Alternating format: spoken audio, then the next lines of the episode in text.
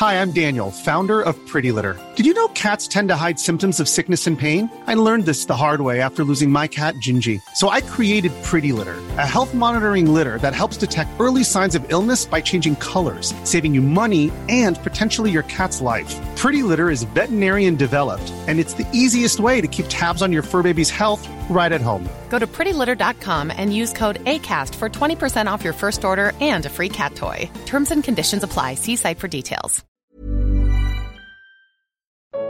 Qual o foco central de Apocalipse?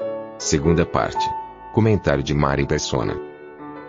Em Apocalipse 19, versículo 7, nós lemos das bodas do cordeiro, e aí o versículo 9 uh, nos fala da ceia, da ceia. E a dúvida é a seguinte: qual a diferença entre as bodas e a ceia? Bom, como em toda festa de casamento, uh, das bodas, não é, do ato, do ato de casar-se, participam apenas o noivo e a noiva. Nesse caso aqui, o noivo é Cristo e a noiva é a igreja, pois são os dois que estão se casando. Essas são as bodas. Agora, da festa, que é, a, que é a ceia, que é a recepção, que é o buffet, como nós costumamos chamar hoje, participam os amigos do noivo, os convidados, todos os convidados que aceitaram o convite da graça. Não são a noiva, entenda isso. Dentre esses convidados estão as diferentes famílias dos céus. A palavra família é uma expressão que nós nem sempre percebemos quando nós lemos em Efésios 3, 14 a 15, eh, dizer ali de nosso Senhor Jesus Cristo, do qual toda a família nos céus e na terra toma o nome. As, as nossas versões, a maioria das versões da Bíblia fala do, uh, do qual toda a família nos céus e na terra toma o nome, mas esse artigo a não faz parte do texto original. O sentido aí é de todas as famílias no céu e na terra. É da nosso Senhor Jesus Cristo, do qual todas as famílias no céu e na terra tomam o nome. Ou seja, diferentes grupos de pessoas salvas, nem todos eles pertencentes à igreja que é o conjunto dos salvos nos últimos dois mil anos aí, desde Atos capítulo 2.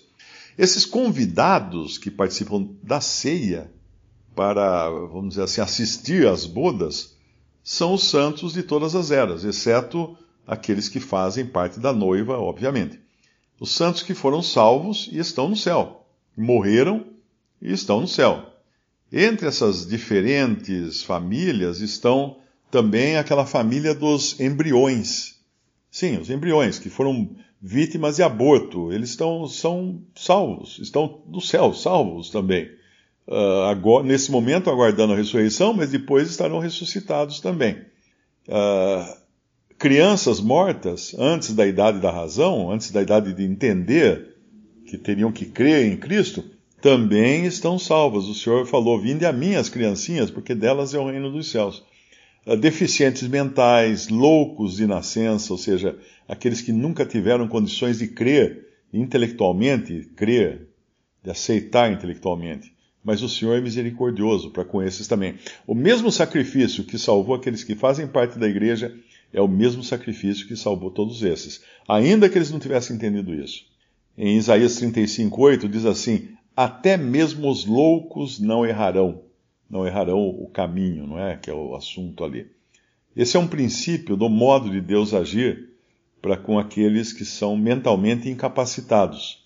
Uh, a, passagem a seguir ajuda a entender um pouco isso, veja só, que é Apocalipse 19, de 7 a 9. Regozijemo-vos, regozijemo-nos e alegremo-nos e demos-lhe glória, porque vindas são as bodas do cordeiro e já sua esposa se aprontou.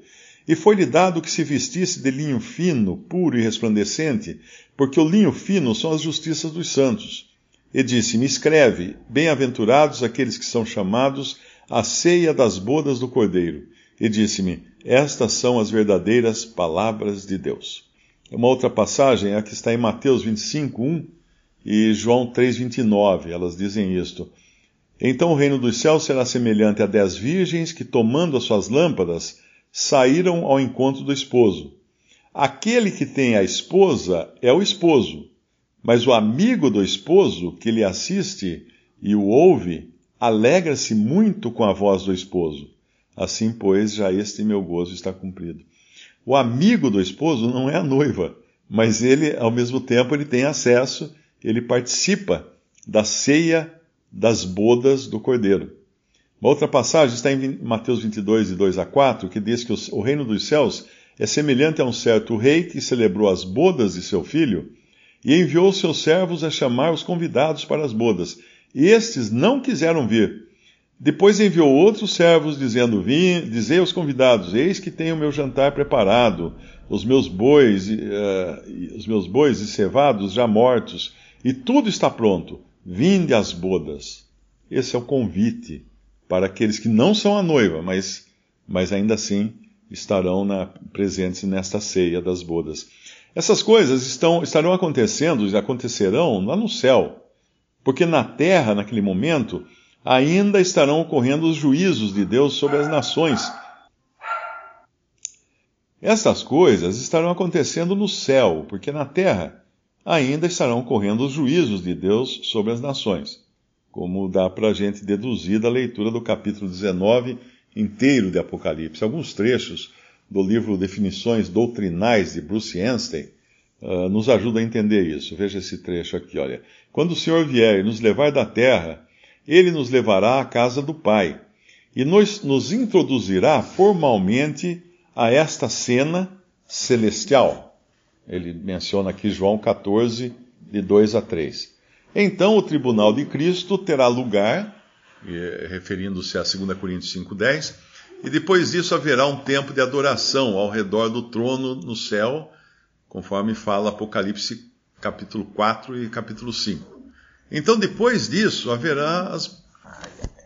Estas coisas estarão acontecendo no céu, porque na terra ainda estarão ocorrendo os juízos de Deus sobre as nações, como é possível deduzir da leitura do capítulo 19 inteiro de Apocalipse. Alguns trechos do livro, do livro Definições Doutrinais, de Bruce Anstey, ajudam a gente a entender isso. Ele, ele escreve assim: Quando o Senhor vier e nos levar da terra, ele nos levará à casa do Pai e nos introduzirá formalmente a essa cena celestial, referindo-se aqui a João 14, de 2 a 3. Então o tribunal de Cristo terá lugar, que é para dar-nos as recompensas, conforme 2 Coríntios 5, 10. Depois disso haverá um tempo de adoração ao redor do trono no céu, que é Apocalipse capítulos 4 e 5, e então depois disso haverá as bodas do Cordeiro e a ceia que, se segue, que segue as bodas. Apocalipse 19, de 6 a 10. É somente depois que essas coisas acontecerem que os céus então se abrem e o Senhor vem, vem à terra, volta à terra, na sua aparição. Apocalipse 19, de 11 a 21. Ou na sua manifestação. Dizer que todas essas coisas acontecem em um momento de tempo é complicado e inviável. A parábola em Lucas 12, 36 a 39 indica que a vinda do Senhor como um ladrão será depois que as bodas acontecerem. Então, até aí, esse pequeno trecho do livro Definições Doutrinais de Bruce Anstey. Agora, continuando no versículo 10 de Apocalipse, uh, João fica tão impressionado com tudo aquilo que ele se lança aos pés do anjo para o adorar, mas é imediatamente repreendido por fazer isso. Uh, e ele disse-me, o anjo, né, está falando para João, olha, não faças tal, sou teu conservo e de teus irmãos, que têm o testemunho de Jesus. Adora a Deus, porque o testemunho de Jesus é o espírito de profecia. O anjo não era mais que um servo dedicado a anunciar aquelas maravilhas, mas ele deixa claro que o testemunho de Jesus é o espírito de profecia. A profecia, uh, apesar de, de, anunciar o juízo que virá sobre as nações e a bênção do povo de Deus, ela tem como único objetivo honrar e glorificar Jesus, o centro e alvo de todas as coisas, em quem também tudo convergirá. Uh, se nós ficarmos ocupados com os eventos proféticos, por mais emocionantes que pareçam ser, não estaremos ocupados com o verdadeiro espírito de profecia, que é que é aquele que aqui o anjo uh, explica para João, que é o testemunho de Jesus, é o espírito de profecia. A profecia serve tão somente para nos levar a nos concentrarmos em Cristo. Ou, caso contrário, ela não vai não passará de alimento para o intelecto, né? Para você estudar, estudar, estudar, encher a mente de, de conhecimento, mas sem uma ocupação, sem glorificar a Cristo como Senhor no seu coração ou como tema central de toda a profecia.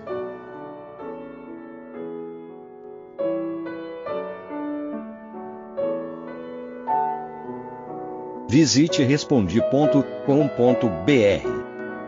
Visite também 3minutos.net.